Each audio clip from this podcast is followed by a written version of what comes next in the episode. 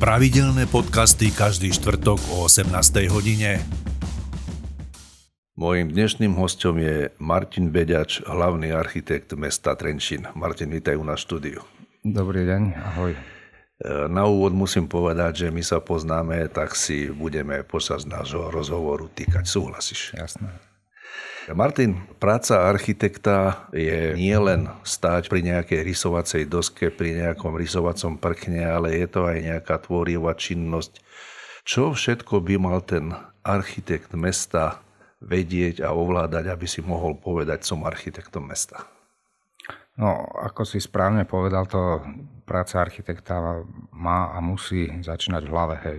Dlho ten proces je pomerne dlhý, kým človek začne to, čo je v hlave, prenášať do nejakej formy, či už v počítači, alebo kedysi zarysovacou doskou. A ono, byť architektom a byť hlavným architektom je dosť veľký rozdiel v tom, že architekt je tvorivá činnosť pre konkrétnu nejakú zákazku, mm-hmm. ktorá väčšinou je objektom, domom a hlavný architekt sa venuje nejakému posudzovaniu, ale hlavne je to o urbanizme a o nejakých priestorových vzťahoch, fungovaní mesta ako celku, respektíve aj širšieho, širších vzťahov, ako je mesto. Uh-huh. A potom samozrejme zasadzovanie už tej architektúry v súvislosti s tým. Každý dom totiž to tvorí verejný priestor, v ktorom žijeme. Hej. Každý jeden proste vidíme, vnímame a preto je veľmi dôležité, ako do tohto verejného priestoru zapasovaný, nielen vizuálne, architektonicky, ale aj prevádzkovo funkčne, aby tie veci fungovali. Jasné. A aký je teda rozdiel medzi architektúrou a urbanizmom? Architektúra je v podstate disciplína, ktorá vytvára domy ako objekty a urbanizmus je disciplína, ktorá vytvára fungovanie priestoru ako takého. Hej. Čiže celého okolia, fungovania celej obce, mesta, až, až na tie nadregionálne vzťahy, hej, ako v podstate sú rieky, sú diálnice, železnice a podobná infraštruktúra, ktorá... Takže ten, vizu, ten vizuál tej krajiny ako takej celkový je ten urbanizmus a architektúra je konkrétna stavba, tak. konkrétny nejaký dom alebo konkrétne nejaké dielo. Ty si sa začal architektúre venovať už v nejakých gymnaziálnych štúdiách si uvažoval o tejto práci, alebo ako si sa dostal k architektúre ako takej? No, od malička som, vlastne ak som býval u rodičov, som stále prestával byť. To bola taká moja až možno mania, ktorej rodičia neboli moc nadšení, ale vždy, keď niekde vypadli, tak ja som omaloval izbu, prehádzal nábytok a proste to bola taká moja... Zavolal som Uchylka. Si, pre mňa to bola vtedy zaujímavá tvorivá činnosť, pre rodičov asi nie ale zase väčšinou tie veci, ak som ich spravil, tak aj zostali. Nebolo potrebné meniť to späť. Takže, takže ja už videli, že máš nejaké a oko. Takto to presne vzniklo, že vlastne e, na gymnáziu som skôr inklinoval k lesníctvu a stále ma tak ťahalo biológia lesníctvo. A vlastne už teda, keď som sa tak vážnejšie začal zaoberať myšlienkou, kde by som sa mal uberať, tak mi otec si spomenul na to, ako teda stále riešim tieto veci, tak mi povedal, že čo tak architektúra. Mne sa to zdalo najskôr, že to asi nie, ale potom som sa zamyslel, že vlastne áno, že to je to, čo ma naozaj baví a k čomu mám vzťah, takže to rozhodnutie sa v tom okamihu zmenilo a išlo som na architektúru. A vyštudoval si e, architektúru, Začal si nejakým spôsobom pracovať, ako sa hovorí, že športovec je dobrý v takom a v takom veku, že musí vyzrieť, musí mať nejaké tie skúsenosti. Ako je to v architektúre? Dá sa povedať, že vyštudovaný architekt je už architekt alebo až 10-20 ročná prax? Je to individuálne, tak ako v každej profesii architekti sú rôzne, niekto má väčší talent, niekto má menší, nie, u niekoho sa to proste vie prejaviť skôr.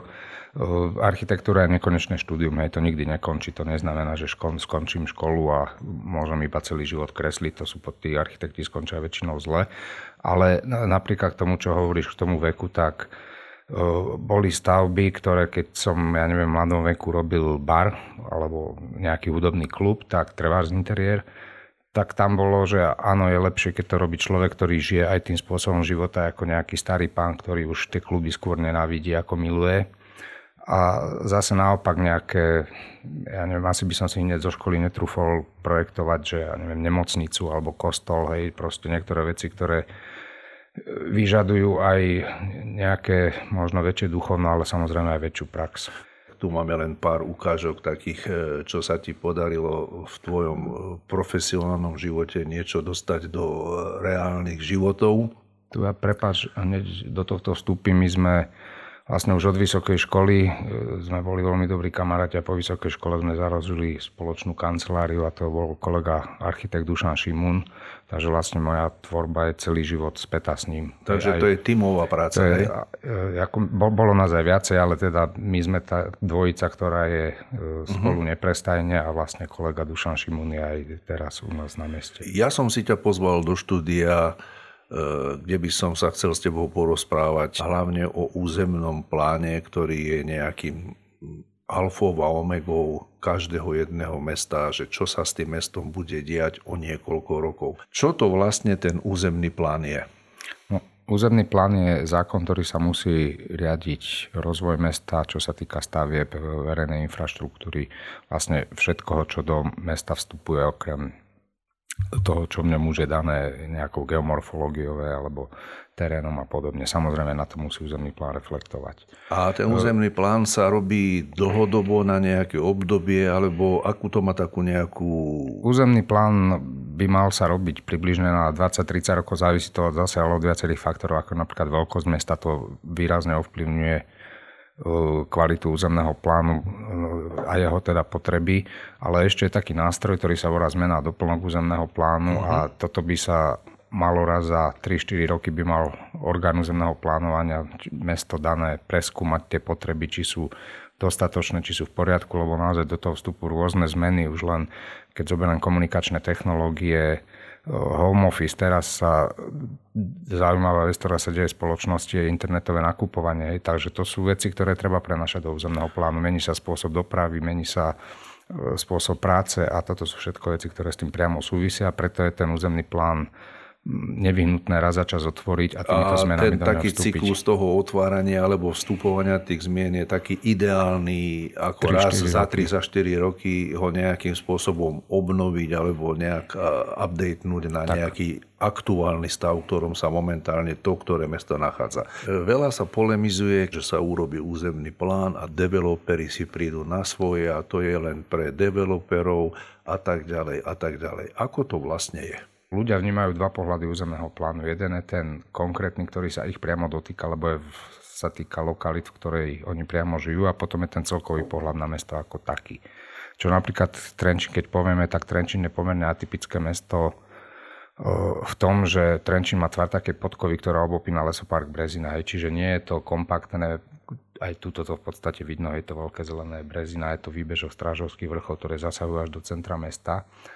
A toto má napríklad veľký význam a vplyv na to, ako sa robí celková tá koncepcia územného plánu a to, to celkové, akoby ten pohľad z lietadla, keď to nazvem, uh-huh. na to, ako by mesto malo fungovať, že keď porovnám, ja neviem, Trnavo alebo Olomouc, to sú mesta, ktoré sú t- z určitého pohľadu ideálne v tom, že sú to mesta na rovine, pri, sú tam tie ťahy z e, okolitej krajiny, je tam nejaký vonkajší dopravný okruh, kde sa to Nemajú žiadne prírodné distrib... prekážky, bariéry. Nemajú tieto, hej? áno, tá geomorfológia je tam v podstate ideálna. Tým pádom je rozvoj toho mesta oveľa lacnejší, ten, je údržba toho mesta oveľa lacnejšia, čiže z nejakého určitého množstva vybratých daní nejde len na tú údržbu, ale môže ísť aj na ďalší rozvoj. No a Trenčín má tento problém, že naozaj, že my máme výbežky typu Kubrica, Opatov, aj tam musíte, musíme tam poslať MHD, hej, do, do toho MHD nás sa dá málo ľudí, čiže už len tieto dva výbežky mesta spôsobia napríklad v prevádzke MHD dosť veľkú položku a pritom veľmi malý efekt. To mesto Trnava je kompaktné a v podstate okrúhle mesto nejaké, alebo ten Olomouc, keď spomínam. Aj, ja neviem, údržbu ciest, čistenia a podobne viete robiť pekne, idete pásovo to mesto obehnete, kdežto my v Trenči musíme ísť tam, vrátiť sa tam, vrátiť sa a to sa všetko premieta do nákladov.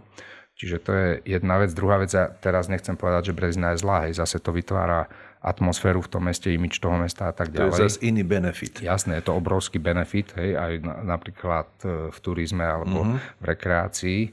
Len e, vtedy treba trošku inak pristupovať k tomu, že napríklad keby som bol v Trnave na mojej pozícii, tak že pomer zelene e, takéhoto mesta, ktoré je obklopené v podstate prašnými poliami. By si ho musel umelo vytvoriť. Do, je, do Karpát je, ja neviem, nejakých 14-15 kilometrov, čiže nejak, nejaká väčšia vzdialenosť. väčšia vzdialenosť lesov, tak tam by som napríklad v Trnave robil určite, že viac veľkých parkov, hej, že lebo park zase plní nejaké dve funkcie, jednak, že teda, aby tam ľudia mohli stráviť v ňom čas, toto v podstate stačia malé parky, je príjemný priestor v prírode, v zastávanom území, čiže to môže byť v podstate niekoľko tisíc metrov štvorcových, mm. ale potom parky, ktoré plnia vplyv na kvalitu životného prostredia a ovzdušia a tak ďalej, tak tieto, to sú veci, ktoré musia byť veľké. A my v Trenčine sa, čiže tým chcem povedať, že územný plán mesta Trnava, keby sme si pozreli, tak by sme tam mali vidieť viacero veľkých zelených plôch, kdežto v Trenčine ich nemusíme až tak vidieť oni sú lebo, lebo sú, máme už proste ten nejaký, tie, aj to tak nazývame e, Brezina, že to je plúca mesta. Ako dlho sa taký územný plán časovo dá vytvoriť od toho prvého momentu, že ideme niečo e, vymyslieť a až keď sa to dostane do nejakej vizualizácie, že ako by to mohlo vypadať do tej predstavy? Je to zhruba 5-ročný proces, lebo on má, on má zase svoje aj nejaké legislatívne nastavené pravidlá, že je vlastne tvorba zadania, to chvíľu potrvá, treba aj to zadanie poodsúhlasovať, odkonzultovať, potom sú tzv. prieskumy rozbory, potom je tzv. koncept, ten koncept sa napríklad už verejne prerokováva, musí mať minimálne dve varianty a musí sa vybrať, že ktorou variantou sa teda bude pokračovať a potom je zase tak, potom zase uplyne, ja neviem, rok, e, príde tzv. návrh územného plánu, ktorý sa zase prerokováva jednak so všetkými dotknutými orgánmi, jednak s obyvateľmi, Zase je možnosť znašať pripomienky do ňoho a ich býva dosť veľa naozaj tých pripomienok, lebo my sa musíme dohodnúť so všetkými dotknutými orgánmi, čo sú už len dopravu, keď spomenieme to Národná diálničná spoločnosť Slovenská správa cez cesty 2. a 3. triedy spravuje Trenčanský samozprávny kraj a až tie ďalšie patria mestu. Čiže len plus ano. železnica, letisko, vodná doprava. Jasne, celá Takže je toho proste naozaj ten... veľa a toto treba všetko dať dohromady. Takže to nie je len ten kreatívny, urbanistický, ten tvorivý proces, ale naozaj aj tento legislatívny participatívny a legislatívny, uh-huh. kedy treba veľmi veľa zložiek zosúľadiť do toho, aby všetko spolu dobre fungovalo. Z hľadiska legislatívy e, ten územný plán, kto ho musí mať vypracovaný? Každá jedna obec, no. každé jedno mesto, alebo ako to je legislatívne? Táto legislatíva sa mení, bolo to kedysi ešte, a nebolo to dávno, že malé obce nemuseli mať územný plán, čo, čo nebolo dobré, hej, takže samozrejme mala by ho mať každá obec, aj maličká obec by mala mať územný plán na to z jednoho dôvodu, že aj keď sa v tej obci v podstate nejak moc neudeje, lebo tá obec je nejaká zakonzervovaná, nerastie počtom obyvateľov a bývajú tam ľudia v podstate v rodinných domoch, je tam nejaký kostol s nejakou vybavenosťou, ale každá tá jedna obec je napojená na ďalšiu infraštruktúru, čiže musíme sa do tej obce nejak dostať, má možno nejaký rekreačný potenciál, čiže každá, v podstate každé sídlo by malo mať územný plán. My tu máme nejaké vizualizácie od teba. To znamená, že teraz by sme si konkrétne popísali situáciu, alebo teda územný plán mesta ako takého, čo všetko ten urbanizmus a tá architektúra rieši súčasne a komplexne. Územný plán definuje v podstate jednotlivé funkcie v danom území a nie len funkčnosť, ale aj nejakú priestorovú reguláciu. To znamená teda najdôležitejšie v tom územnom pláne sú nejaké koeficienty zastávanosti a koeficienty zelenie, ktoré hovoria o tom, nakoľko sa ktorá parcela alebo ktorý blok môže zastávať a takým ďalším dôležitým parametrom je výška stavby. Čiže objemuje nejaké fungovanie mesta, ktoré napríklad pre mesto Trenčín má e, nejaké určité limity, ktoré sú veľmi dôležité. To je jednak teda pohľad na panorámu mesta. Mm-hmm. My máme Trenčín je nádherný práve tým, že lesopark Brezina zasahuje až do centra mesta a končí vlastne hradným bralom a hradom a samotné podhrade mesta je to je veľmi dôležitý aspekt, čiže aby sme v dôležitých polohách nezastávali tieto pekné pohľady na mesto.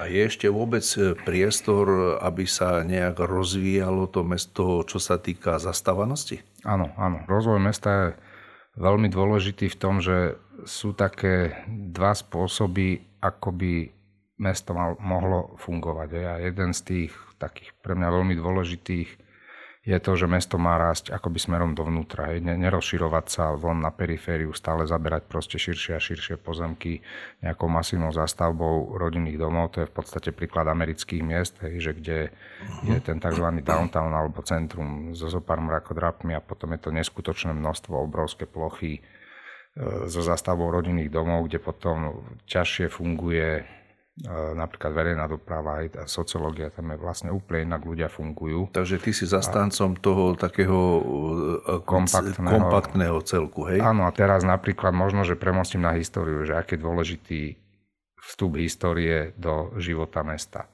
Tak keď zoberiem Slovensko, že Slovensko tým, že bolo polnohospodárska krajina, tak sa nejak masívnejšie začali rozvíjať mesta vlastne až po prvej svetovej vojne. Čiže akoby nám trošku ušiel vlak tej priemyselnej revolúcie, ktorá bola koncom 19. a 20. storočia a to sa prejavilo na takmer všetkých slovenských mestách, už napríklad aj v porovnaní s českými, že slovenské mesta nemajú to tzv. širšie centrum. Aj to bola tá bloková zástavba tých, uh-huh. to, čo vznikalo od, zhruba od roku 1860 do Prvej svetovej vojny a to, to sú dnes tie vlastne veľmi kvalitné časti mesta, kde sú pekné veľké byty s vysokými stropmi, kde radi ľudia žijú. Sú to nejaké vnútrobloky, kde potom v tom bloku je zelen toho bloku nejaké aktivity pre deti. Hej. Väčšinou, keď sú tie ulice boli nejak radené podľa nejakej dôležitosti, takže sú tie zaujímavejšie ulice, sú plné obchodov, sú to nejaké spojnice, bulváry, kde žijú. Toto Slovensku veľmi chýba. My sme vlastne, a potom uh-huh. v 20. storočí nastúpili v podstate forma sídlisk, e, zástavba, čo ten demografický vývoj stále prudko narastal a stále... To bol vplyvom tej stále, doby, vtedajšej doby. Áno, vtedajšej doby tie mesta rastli a vznikali vlastne sídliska. A tie sídliska mali tiež nejakú určitú svoju kvalitu, že len Trenčín, keď spomeniem, tak vlastne prvé sídlisko, alebo Sihoď ako takú, že je Sihoď 1, 2, 3, 4, a SIHOD 1 je medzivojnový urbanizmus, perfektne naplánovaná, dobre fungujúca. SIHOD 2 to je vlastne od zimného štadiona po Považskú ulicu. To už bolo stavané a projektované v 50. a stavané v 60. rokoch a pokladám to ja osobne ešte tiež tak, takisto za veľmi kvalitné sídlisko. Napriek tomu, že už bolo robené za komunizmu, kde na, napríklad komunisti mali jednu veľkú výhodu, že nemuseli riešiť pozemkové vzťahy, nebolo súkromné Áno, vlastníctvo. Povedali, tuto to bude a Áno, proste z pohľadu územného plánovania a urbanizmu je to ideálnejší stav, ako keď je veľa vlastníkov, ktorí sa nevedia dohodnúť, aj, tak vlastne toto nebolo, čiže dalo sa projektovať relatívne rozumne.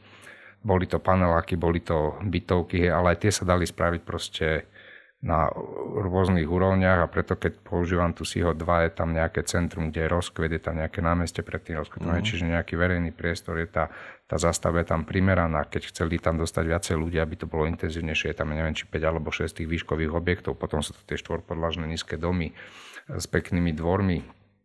A potom už bola SIHO 3, to už boli tie 70., 80., 90. roky, kedy už tá kvalita klesala. Podobne na opačnej strane mesta, že to dolné mesto, to prvé Asoblahovská ulica má e, väčšiu urbanistickú kvalitu, ako už má napríklad sídlisko juh.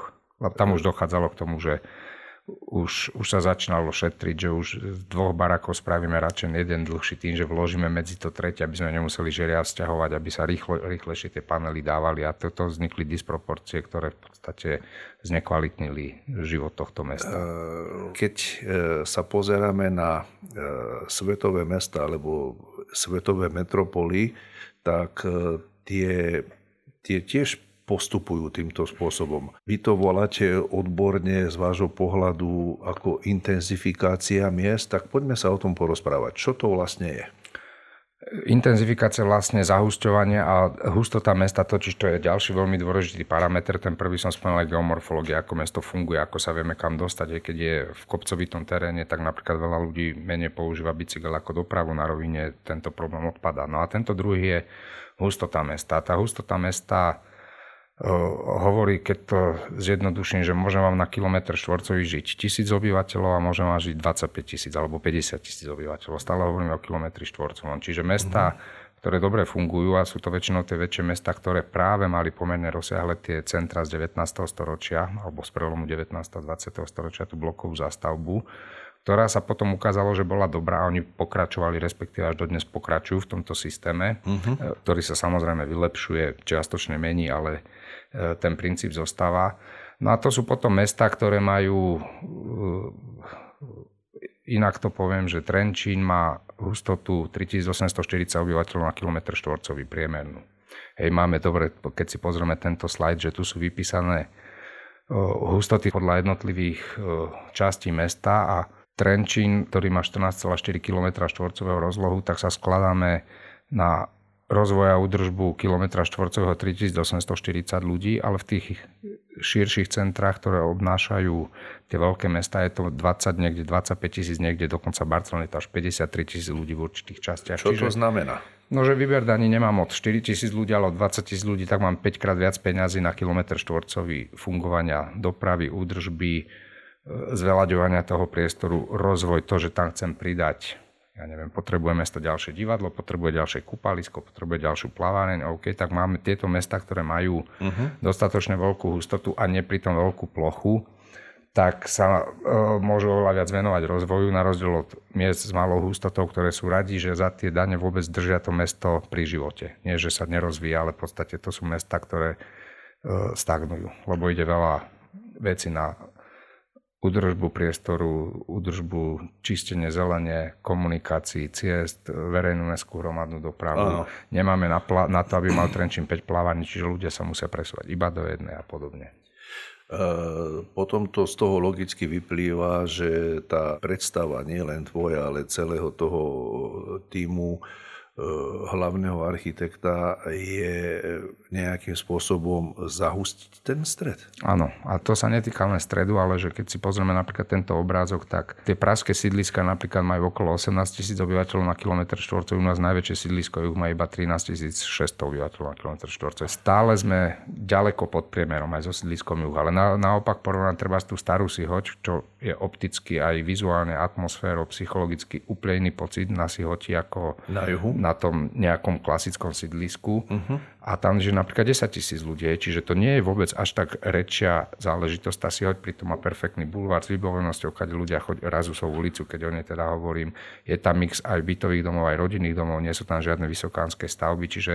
To znamená, hustota... to je rozdiel nejakých 3 tisíc e, obyvateľov a potom v čom je ten rozdiel? Alebo... No v tý, to, že napríklad Trenčín má celé zámoste, sú v podstate bývalé obce a tam je to hustota 1500 obyvateľov a pritom to na tej ploche vidno, že tá plocha je veľká, hej, plus Kubra, rodinné Kubrica, domčeky, od, áno, a to sú zástavba rodinných domov a tým, že to boli bývalé obce, to boli ľudia s veľkými, väčšinou dlhými, úzkými, ťažko využiteľnými, ale dlhými dvormi. Čiže mm-hmm. tam ešte aj tá intenzita tých rodinných domov je oveľa menšia, ako je, ja neviem, v súčasnej zástave s rodinnými domami, keď stačia menšie pozemky, lebo je to nejak koncepčnejšie pripravené. Mm-hmm.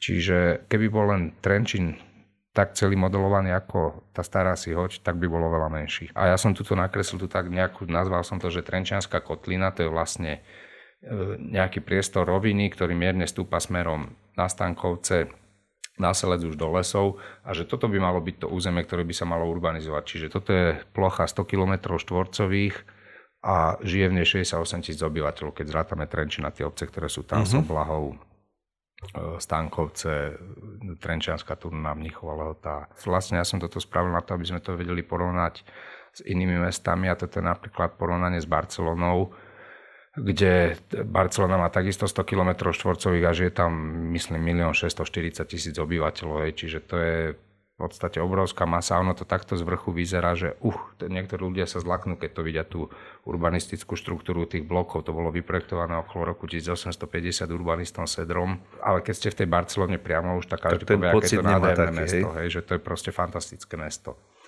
Uh, Takže po, podobné porovnanie s Parížom, že Paríž zase na 100 kilometrov, ten administratívny Paríž tých 100 kilometrov štvorcových je vrátane Bulonského lesika, ktorý vidíme tam vľavo a Vičenského lesika, ktorý vidíme zase vpravo na východe. Mm-hmm. Čiže na porovnateľnej ploche, ako by v tejto Trenčanskej kotline žije 2,4 milióna obyvateľov. A to je vlastne len ten administratívny centrálny Paríž, ten veľký Paríž má podľa toho, kde končia tie hranice, ale 7 až 10 miliónov obyvateľov. Čiže to, to není len to, že v tejto oblasti by žilo 2 e, až 4 milióna obyvateľov, inak poviem takmer polovica Slovenska, keby žila v tejto Trenčanskej kotline. Čiže ono je to veľmi ja, ja hovorím, používam toto ako príklady extrému, ale pritom ten extrém nie je zlý. Zase každý povie, že Paríž je jedno fantastické mesto, v ktorom sa perfektne žije.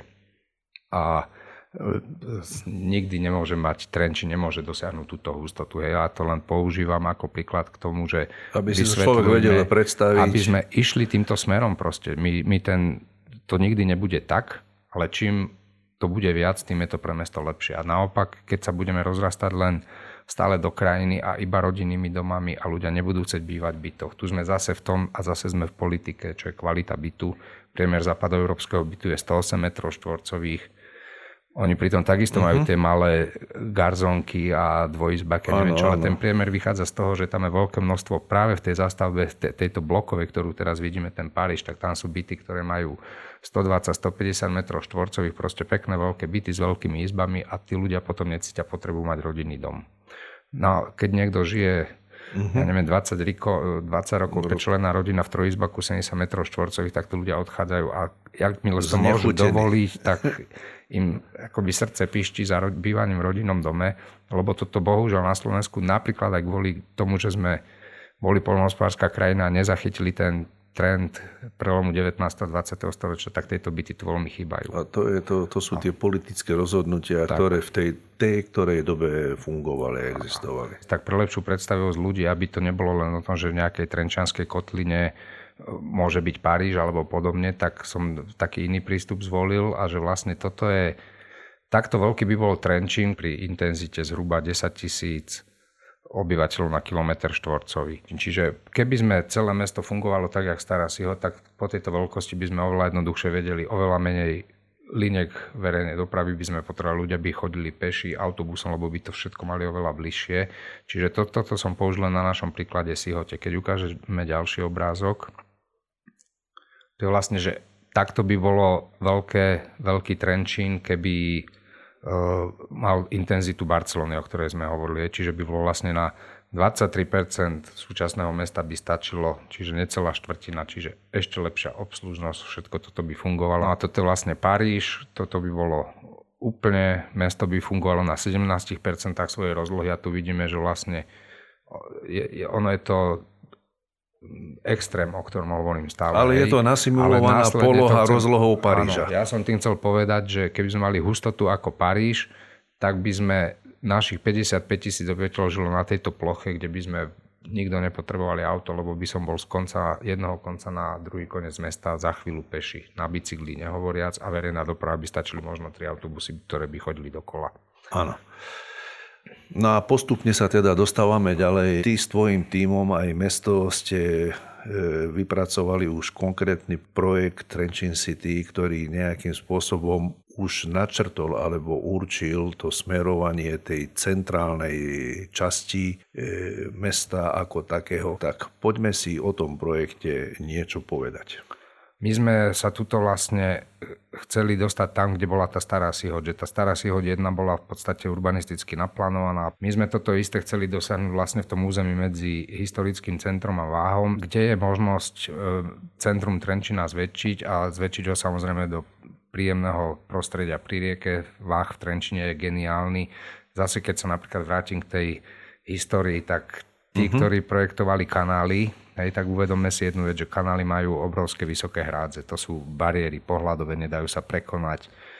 Ten genius, ktorý ukončil uh, horný kanál Severný elektrárňou na Sihoti a dolný začal až nastaviť lách a mm-hmm. nechal pri historickom centre Trenčína to, že není Trenčín rozťatý bariérou podstate neprekonateľnom nejakého obrovského valu, kde sem tam by bol mostík, ale v Trenčine máme perfektnú, tamto sa proste spojilo staré korito s kanálom zo Sihote, mm-hmm. veľké zaplavové územia, ktoré sú perfektné rekreačné plochy, čiže zase z minulosti sme dostali niečo, čo pozitívne. Neviem, jak to vtedy bolo to rozhodovanie, možno niekto tlačil, že ten kanál má byť súvislejší, ale myslím si, že nie, lebo tí ľudia ani vtedy zase neboli úplne hlúpi.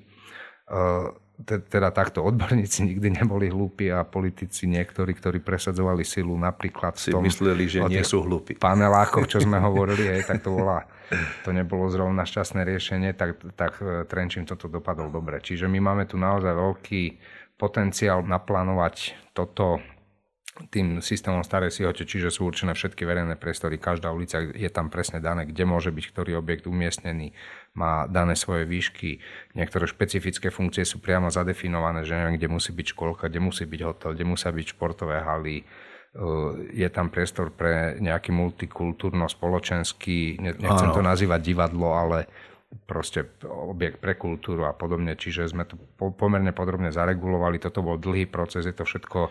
Toto vzniklo v roku 2000, eh, ak sa nemýlim, 14? To, to tam bolo, áno, tomu sme sa venovali od začiatku, ako som nastúpil na úrad a malo to také rôzne stupne a jedný z tých prvých stupňov bolo, že pripraviť zadanie pre urbanistickú súťaž a táto mm-hmm. súťaž prebehla v roku 2014.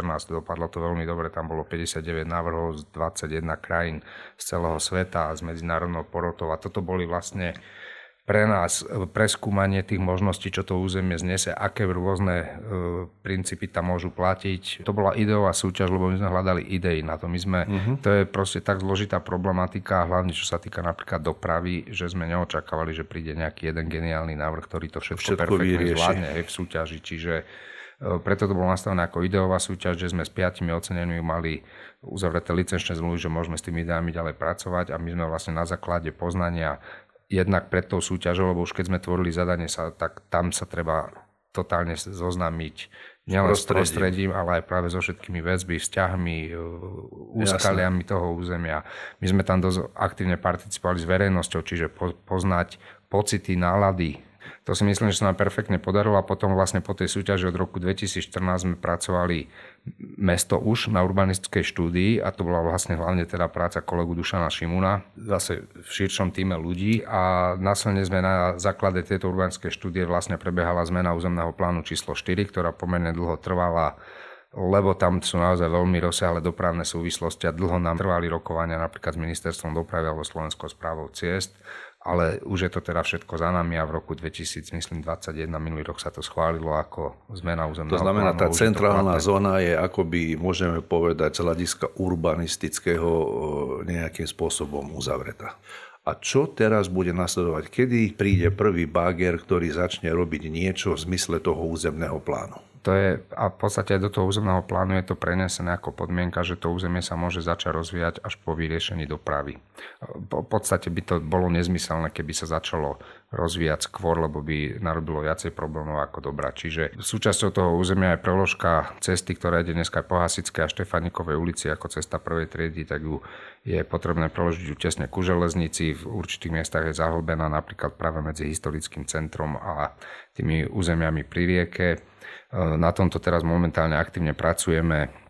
Slovenská správa cez robí štúdiu uskutočniteľnosti preložky tejto cesty. A ono sa to všetko bude e, robiť aj v súvislosti s budúcou rekonštrukciou starého cestného mosta. Áno aby to bolo všetko pripravené na tú preložku, o ktorej teraz konkrétne hovoríš. Tak, tak starý cestný most sa projektuje tak aby sa dal logicky napojiteľný, tak ako dnes funguje cestami, ale zároveň aby bol pripravený na to, že keby sa tá preložka uskutočnila, tak nech nebúrame zase nový most, hej, čiže sa to už projektuje tak, aby to, tú preložku bolo možné do tohto zapojiť.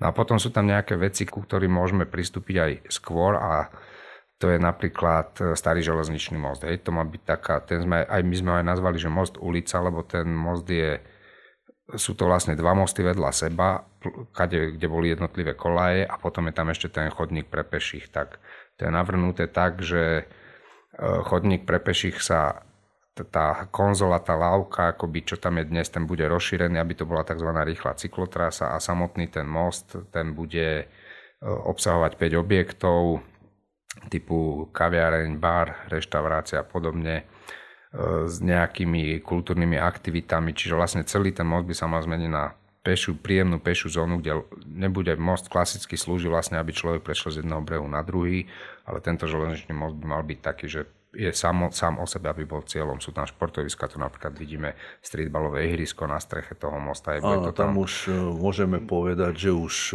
došlo aj k nejakým e, krokom, čo sa týka realizácie, hej, že už je tá vybudovaná nejaká projektová e, časť a v rámci Európskeho hlavného mesta kultúry mesto má ambíciu to dovtedy nejakým spôsobom už dať do užívania. Tak, to vlastne to Európske hlavné mesto kultúry veľmi urýchlo tento proces, lebo pôvodne sme mysleli, že to budeme robiť po určitých etapách, čiže v prvom rade spraviť tú základnú úroveň, aby sa ľudia vedeli dostávať, aby to bolo teda iba príjemnejšia pešia zóna, ale keď sa nám podarilo získať ten titul Európskeho hlavného mesta, tak sme vlastne pristúpili k tomu, že to treba celé spraviť naraz a ukončiť to celé.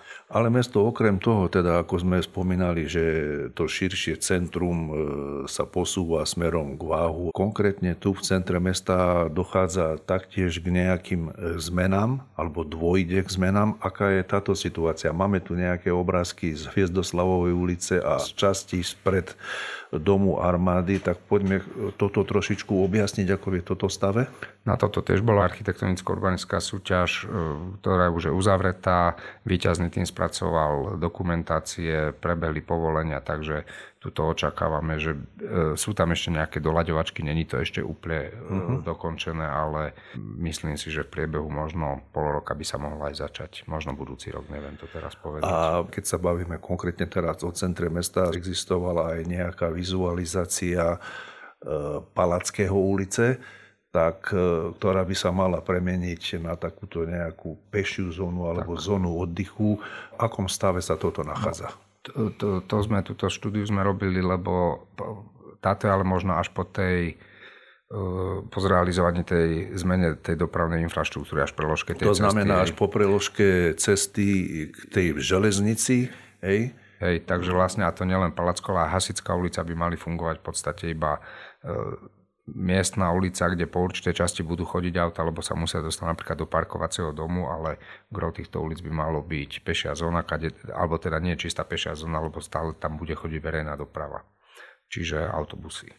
Ako to ty vidíš, kedy by to mohlo začať sa realizovať? No, závisí to od tej preložky, tak v ideálnom stave, keby sa podarilo tú preložku zrealizovať v najbližšej dekáde, to si myslím, že je realizovateľné, tak myslím si, že ten vývoj potom by tam nastúpil okamžite.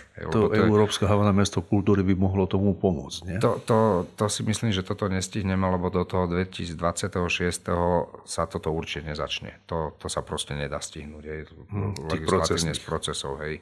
Ale, ale dá sa to chystať, dá sa to pripraviť a dá sa to realizovať možno to 27. 8. roku a, a potom to, čiže v najbližšej dekade spraví tú dopravu a zase ale musím povedať, je to štátna cesta, je to není naša mestská cesta, bude to drahá investícia, treba na ňu zohnať peniaze, teda zatiaľ sú nastavené tie procesy, aby to sa z európskych peniazí podarilo zrealizovať.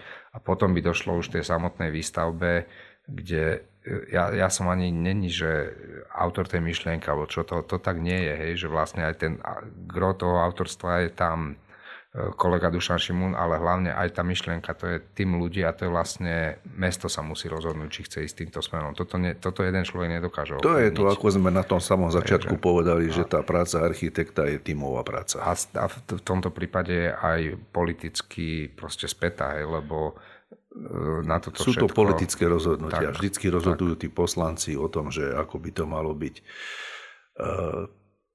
Tu vidíme nejaké úkažky, že teda ako by to mohlo to širšie centrum vyzerať, ale keď sa vrátime k tomu územnému plánu ako k takému, ktorý už je v tomto prípade odsúhlasený, je možné tie budovy, ten vzhľad tých budov meniť, alebo už sa musí dodržiavať ten územný plán tak, ako je to teraz nastavené?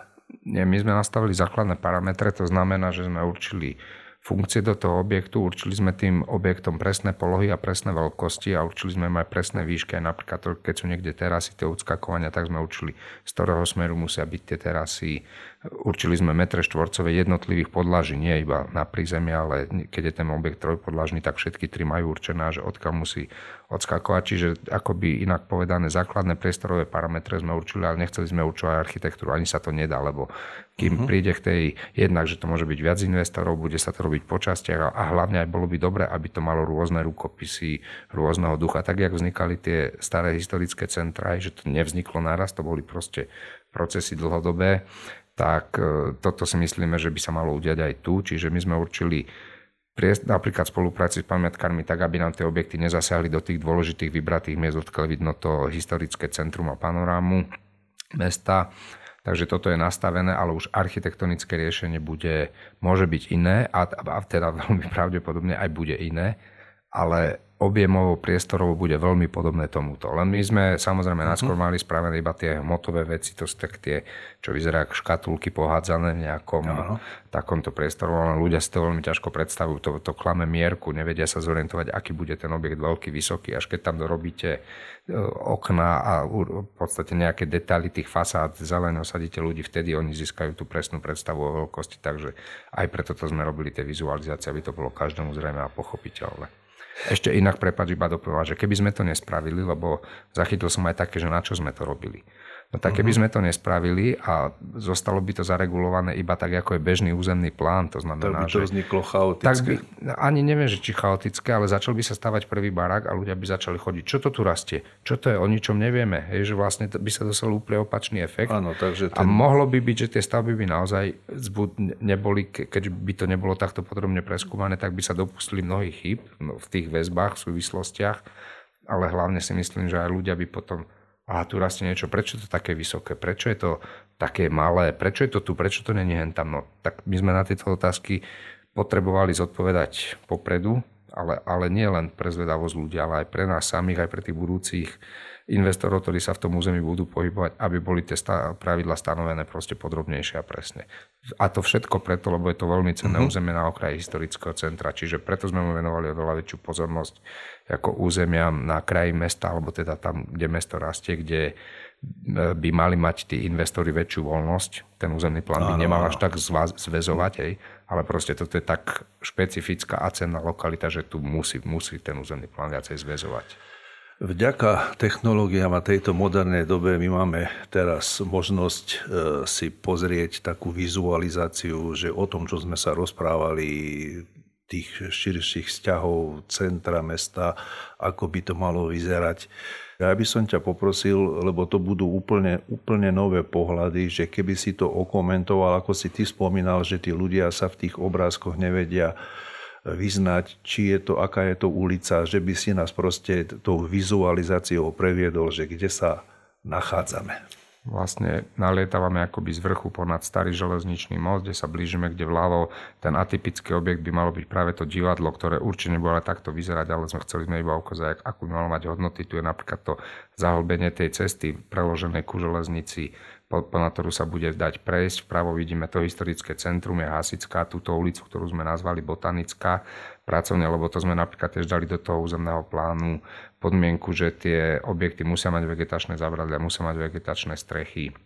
Čiže aby už vlastne tí užívateľa objektov vytvorili tú atmosféru zeleného toto je priestoru. A to, to, vľavo bola Hasická, teraz schádzame do tej tzv. botanickej, čiže to bude ulica Nová, ktorá bude medzi Hasickou a to e, železnicou Chinoránskou alebo aj hlavnou v, tej, v tejto polohe a ideme akoby od, smerom od hotela Elizabeth, prechádzame a buď, blížime sa e, smerom, prejdeme ponad tú zahlbenú cestu a e, potom sa dostaneme vlastne ku starému železničnému mostu ako také najdôležitejšie. Tuto vľavo tá ulička, čo vedie, by išla ku meskej policii, by viedla aj ku, smerom ku synagógu a tu, tu sa vlastne rozdeľuje tá ulica a tuto vpravo, ak teraz ako vchádzame, tam vidno napríklad to, že tu je taká nika pre deti, tie niky sú tam vytvorené a sú uh-huh. zadefinované, že už teraz tam musia byť, samozrejme to detské ihrisko tam môže vyzerať inak, ale je tam, že priestor na detské ihrisko, tu je zase podobná nika, ale na takú kľudovejšiu pešiu zónu, kde môžu ľudia, ktorí nechcú zrovna počúvať žavo deti, tak si sadnú o niku vedľa.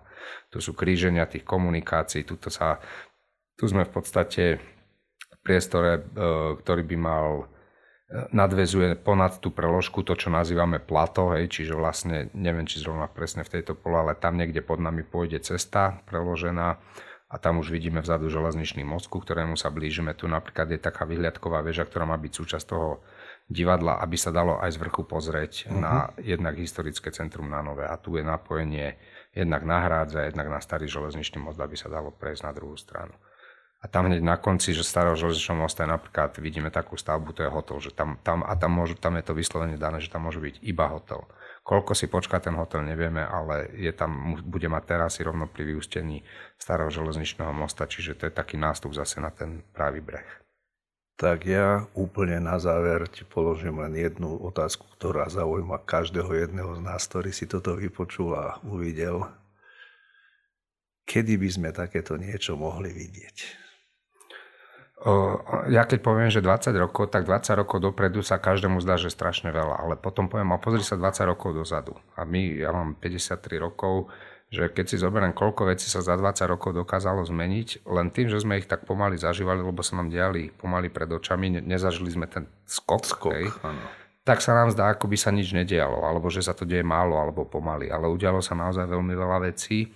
A myslím si, že dnešní 20 30 keď sa potom na to pozrú toto, že a si uvedomia, že ak si ja uvedomujem, že ja neviem, kde je dnes sídlisko na Tehlenou, tam boli luky, kde som s mojou manželkou, vtedy ešte frajerkou sa chodil prechádzať a dnes je tam vlastne nové, a, a už ani nie nové, ale je tam proste sídlisko. Je. Čiže e, tie mesta sa naozaj menia a vedia sa zmeniť aj v priebehu 20 rokov pomerne významne, významne a toto áno. si myslím, že je niečo, čo keď si ľudia spomenú, že o tých možno 20 rokov, že ako to tam vyzeralo, že tam boli nejaké voľné plochy, nič sa tam nedialo, takže si myslím, že to, nie, nie je to až tak ďaleko tých 20 rokov, ako sa nám javí dnes teraz tu za tým mikrofónom. Tak ja ti želám aj celému tvojmu týmu, aby keď sa o 20 rokov budeme prechádzať si stretol veľa pozitívnych informácií, pozitívnych komentárov, že dobre ste to vymysleli. Ďakujem pekne a predsa len doplňujem, keď to aj nebude 20 rokov, lebo inak povedané to je jedno, koľko to bude. Dôležité, aby to bolo dobre. Nie, kedy to bude. Mojím dnešným hostom bol hlavný architekt mesta Trenčín Martin Beďač. Ďakujem za tvoju návštevu. Ďakujem aj pekne.